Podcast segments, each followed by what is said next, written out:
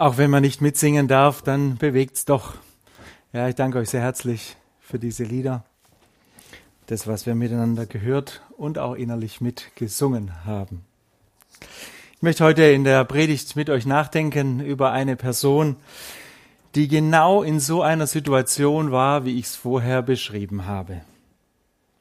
Wenn wir uns ihre Rahmenbedingungen anschauen, in der sie gelebt hat, dann war ihr Lied wahrscheinlich so eine Mischung aus Angst- und Trauersong auf der einen Seite und Klagelied auf der anderen Seite. Sie wäre der typische Kandidat gewesen, zumindest für so ein Lied.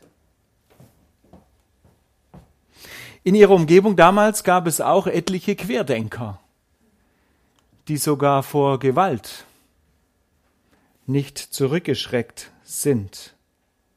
Ihre Lebensumstände waren bedrohlich, lebensbedrohlich. Sie hätte Angst haben müssen um ihr Leben. Sie war vom Tod bedroht und auch ihre Existenz stand auf dem Spiel. Das, was bei ihr und in ihr vorging, gehörte sich damals nicht. Aber erklären konnte sie es auch nicht weder sich selbst noch anderen. Es war eine schwierige Situation und um dem Ganzen zu entfliehen, sich etwas Luft zu machen, verlässt sie für einige Wochen ihre Heimat und besucht eine gute Freundin. Und dort ist Raum und Gelegenheit, Platz, dass es rauskommt und aufkommt. Ganz plötzlich die Vorfreude bricht sich Bahn. Weder die lebensbedrohlichen Umstände noch die Sorge um ihre eigene Existenz können sie daran hindern. Wie wenn ein Meer von Kerzen auf einmal angezündet wird und ganz hell brennt, so strahlt es jetzt in der Dunkelheit ihrer Umgebung. Manche ahnen bereits, ich spreche von Maria, die mit Jesus schwanger war, ein Teenie von ungefähr 14 Jahren. Maria hatte, wie auch Zacharias, eine Begegnung mit einem Engel, kurz vorher. Zacharias, ihn haben wir ja letzte Woche nachgedacht, Zacharias war eher etwas zurückhaltend. Ähm, er forderte ein Zeichen vom Engel. Maria reagiert ganz anders. Im Lukasevangelium Kapitel 1 ab Vers 46 wird uns darüber berichtet. Ich lese den Bibeltext. Lukasevangelium Kapitel 1 ab Vers 46.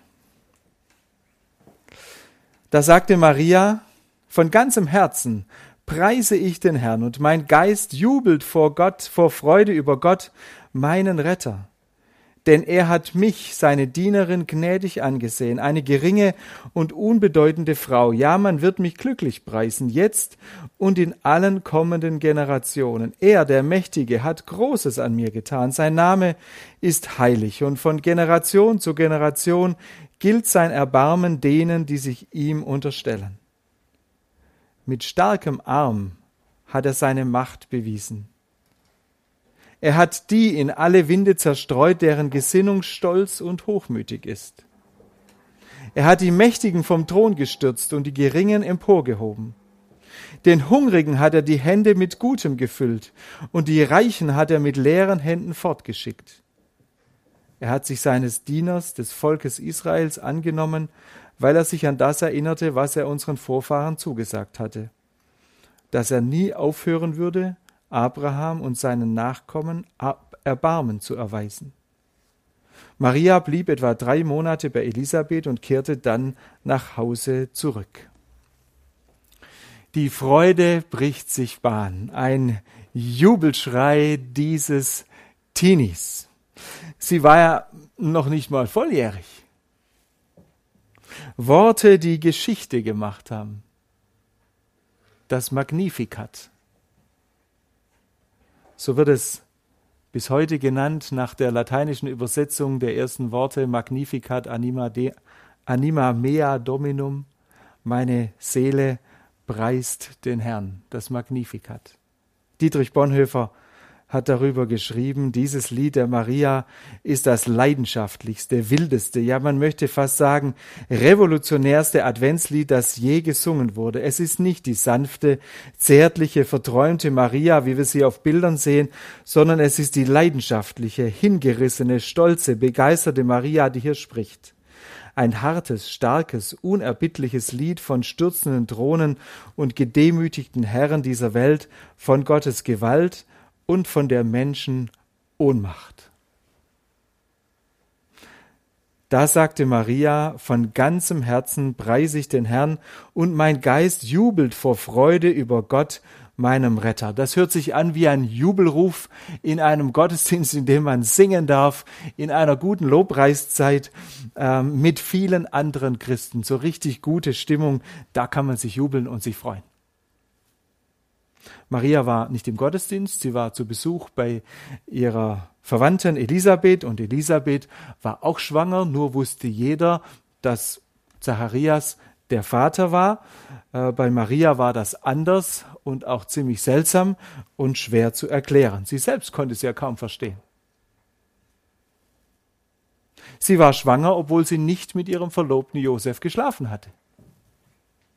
Und sie hatte jetzt ein ziemliches Problem. Und das war ihr bewusst.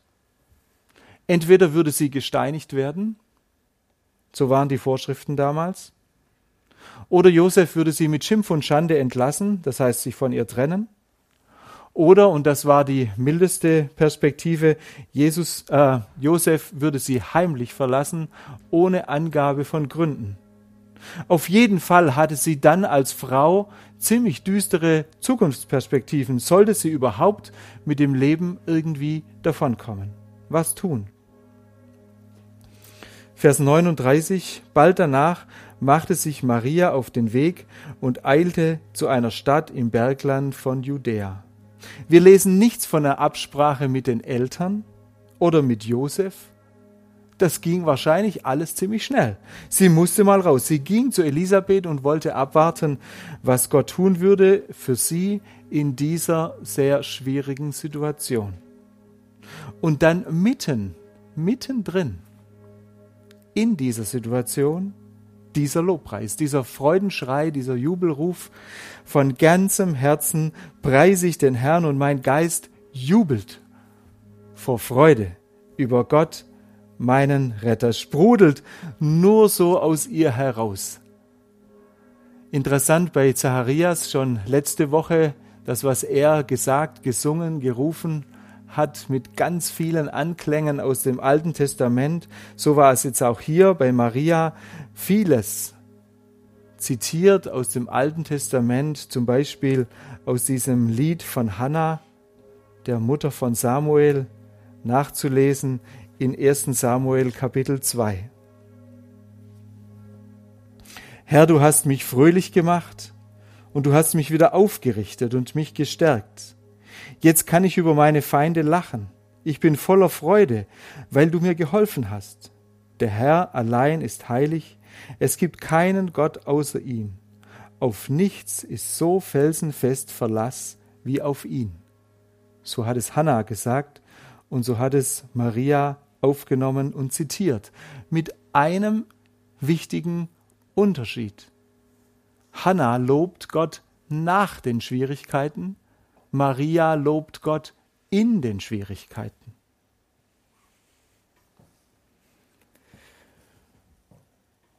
Es liegt schon ein paar Jahre zurück, aber ich denke immer wieder, wenn ich auch diesen Bibeltext lese, an diese Begebenheit, als uns eine Frau ein Gebetsanliegen aufgeschrieben und mitgegeben hat, anonym. Sie hat geschrieben, ich weiß nicht, was ich tun soll. Ich bin schwanger und es kommen fünf Väter in Frage. Was soll ich nur tun? Ich sitze jeden Abend vor meinem Bett und bete zu Gott, er soll mich erlösen von dem Bösen. Ich muss an diese Situation mit Maria denken. Die Situation ist irgendwie ähnlich. Aber bei dieser Frau, die dieses Gebetsanliegen formuliert hat, war von Freude keine Spur. Vieles hat sich hier in den Weg gestellt, bedrohliches, angstmachendes, äh, mächtiges, äh, Menschen und Umstände, Freude und Jubel, Fehlanzeige. Ich weiß nicht, ob diese Frau den Retter kennengelernt hat, ob ihr Gebet irgendwie erhört wurde. Natürlich haben wir für sie gebetet. Wir haben ihr Anliegen zu Jesus, dem Retter, gebracht und ihn um Hilfe angefleht. Wie schön wäre es auch, wenn diese Frau sagen könnte, so wie Maria, ich bin nur seine geringste Dienerin und doch hat er sich mir zugewandt. Er, Gott, hat mir seine Aufmerksamkeit geschenkt. Ganz wichtig. Und da haben viele, glaube ich, noch nicht wirklich Klarheit darüber. Gott hat Maria nicht deshalb die Aufmerksamkeit geschenkt, weil Maria so laut gebetet hat und so lange gebetet hat oder weil sie viel gespendet hat oder sonst irgendwas ganz Besonderes getan hat. Sie hat Gottes Zuwendung und Liebe zugelassen. Sie hat Tor und Tür geöffnet für diesen Herrn und Gott reingelassen. Das passt auch heute noch und immer wieder. Wir haben es jetzt schon mehrfach gesagt. Macht hoch die Tür, die Tor macht weit. Es kommt der Herr der Herrlichkeit. Von Herzen wünsche ich dir und auch mir. Ich wünsche es jedem von uns, dass wir mit Maria bekennen und voller Freude und Dankbarkeit rufen können, er, der Mächtige hat Großes an mir getan. Mag sein, du schaust diesen Gottesdienst und weißt nicht, wie du den morgigen Tag erleben oder überleben sollst, weil du die vergangenen Wochen über deine Kräfte arbeiten musstest. Und einige von uns gehören gerade zu dieser Kategorie, ob sie in den Pflegeberufen tätig sind, an den Supermarktkassen oder was man sonst jetzt gerade tun muss, wo es über die Kräfte geht. Er, der Mächtige, hat Großes an mir getan. Wie schön wäre es, wenn du das genau jetzt erleben kannst und Gott dir Kraft geschenkt hat für das, was jetzt für dich dran ist. Maria singt weiter, von Generation zu Generation gilt sein Erbarmen denen, die sich ihm unterstellen. Gottes Erbarmen und Barmherzigkeit gilt allen Menschen. Wir werden in der Jahreslosung im kommenden Jahr darüber nachdenken, wo es um die Barmherzigkeit Gottes geht und auch die Auswirkungen für uns Menschen. Gottes Barmherzigkeit gilt allen Menschen, aber sie wird nicht einfach wie so ein äh, mit dem Gießkannenprinzip über alle ausgegossen. Ich denke an diesem Zusammenhang immer wieder an das, was wir als Kinder so gern gemacht haben. Na, Wasserschlachten im Garten mit dem großen Wasserschlauch uns drunter gestellt. Ja, es geht darum, dich drunter zu stellen. Dich begießen zu lassen von der Barmherzigkeit und Gnade Gottes, unter diese Dusche dich zu stellen. Du kannst verschiedene Positionen einnehmen. Du kannst von der Ferne zuschauen, wie andere das erleben und sich freuen, oder du kannst selber dich drunter stellen ähm, und erleben, wie Gottes porentiefe Reinigung innen und außen, vor allem innen, dein Leben neu macht. Was hindert dich daran, zu kommen und dich unter diese Dusche, Dusche Gottes zu stellen, ehrlich zu werden vor Gott und auch vor anderen Menschen und auch vor dir selber? Dass auch du, so wie ich auch, Dreck am Stecken haben wir schuldig geworden sind vor Gott und anderen Menschen.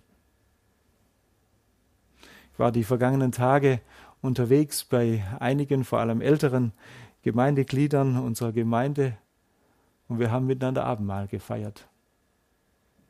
Zu zweit immer. Es waren bewegende Momente, wie wir erleben, Gottes Geschenk für uns in Jesus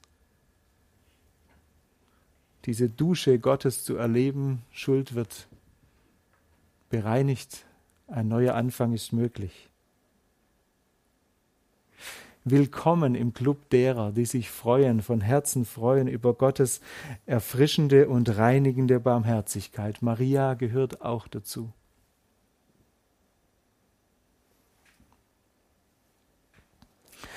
Maria redet, wie wenn sie das alles schon durch hätte. Und doch steckt sie mittendrin in den Schwierigkeiten. Herausfordernd und auch beeindruckend, wie sie den Blick darüber hinaus richtet, als wäre das alles schon vorbei. Ich habe an ein Lied gedacht, auch ein altes Lied, Johann Lindemann, einem Verwandten von Martin Luther. Ihr merkt, es ist schon ziemlich alt. Die Melodie stammt übrigens von einem italienischen Tanzlied. In dir ist Freude nach allem Leide.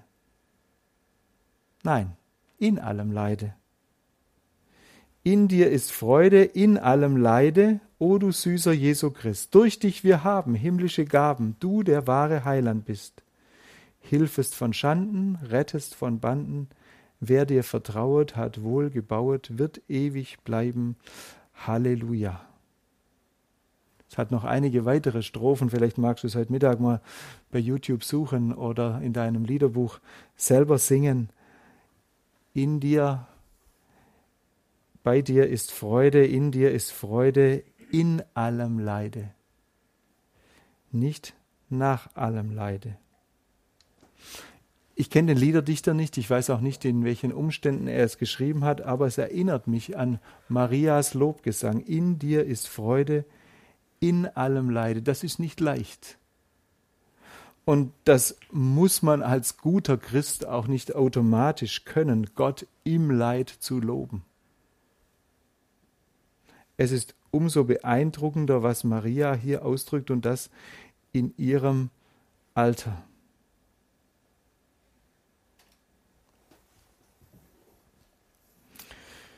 Ihre ungeklärte Zukunft steht ihr sicherlich vor Augen. Sie vertraut ihrem Gott so sehr, dass sie das schon besingt, was sie noch gar nicht sieht.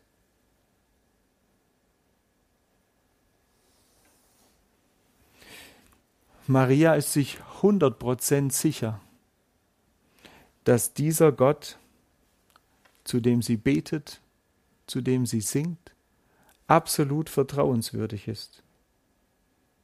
Das hat sich an seinen bereits unzählig vielen erfüllten Verheißungen gezeigt. Und sie ist sich sicher, das wird sich auch in der Zukunft so bestätigen. Der Bibelabschnitt endet mit einer lapidaren Information.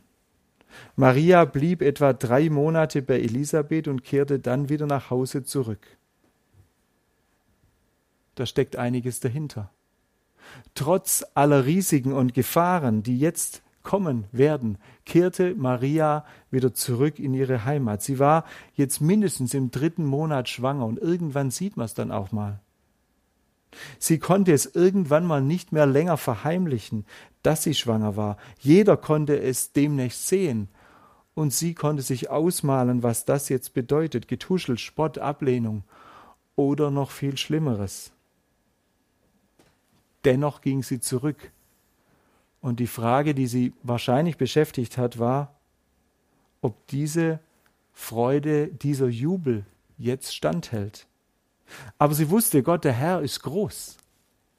Nicht ihre eigene Kraft ist entscheidend, Jesus ist der Retter. Das hat Maria in den kommenden Wochen erlebt, obwohl diese Zeit nicht einfach war. Hochschwanger eine weite Reise zu machen, keinen Platz zu haben, wo das Kind dann zur Welt gebracht werden kann, doch noch so einen armselige Behausung, einen Stall, eine Höhle, was auch immer. Sicher hätte sie sich manches anders vorgestellt und manches auch anders gewünscht. Und manches Mal war ihr wahrscheinlich auch Angst und Bange und sie war mit den Kräften wahrscheinlich auch irgendwann mal gegen Ende.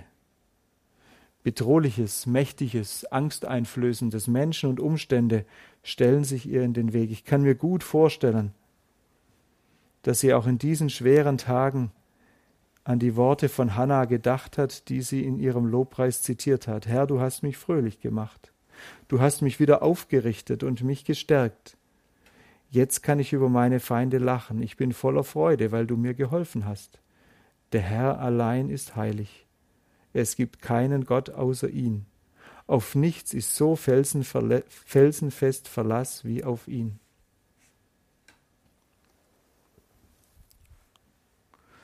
Wenn Gottes Wirklichkeit und deine Wirklichkeit sich berühren, wenn du das persönlich erlebst, dass es tatsächlich stimmt, dass Gott etwas mit deiner Wirklichkeit zu tun hat, und du erlebst, wie es hell wird, in allem Leid, dann ist das etwas Wunderschönes. Wenn du die Türe aufgemacht hast deines Lebens und diesen Jesus reingelassen und gesagt, Herr, regiere du jetzt hier, du siehst, ich werde es nicht zu Ende bringen können, ich brauche dich, dann ist es etwas ganz Großes. Und du deshalb ein neues Lied singen kannst mit so einem Grundton der Hoffnung, der Freude und auch der Zuversicht auf dieser Melodie von Frieden und Versöhnung. Und dabei auch die anderen Menschen im Blick hast, die rechts und links von dir sind, die du aktuell nur in Gedanken umarmen kannst, wo du nicht auf Mindestabstand oder noch weiter weg dich entfernen musst, sondern du merkst, wir können wieder nah zusammenkommen. Wir haben eine gemeinsame Blickrichtung auf diesen Jesus. In ihm ist Freude, in allem Leide. Amen. Nehmen wir uns wieder ein paar Augenblicke Stille, Ruhe zum Nachdenken, zum Beten, ganz persönlich, jeder so für sich. Dass wir entdecken, was Gott jetzt dir sagen möchte. Und wo du einen Punkt hast, wo du anknüpfen kannst, gleich nachher, nach diesem Gottesdienst. Oder wo du die Tür aufmachen darfst damit Jesus reinkommt.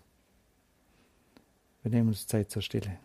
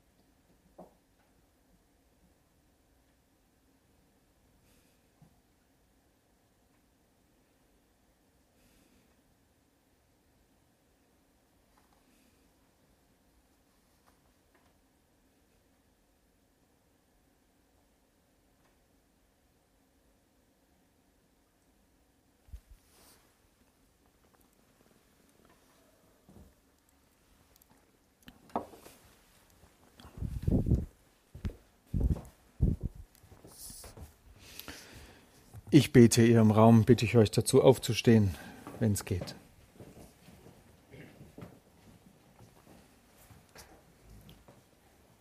Lieber Herr, von Herzen danke für solche Menschen wie Maria.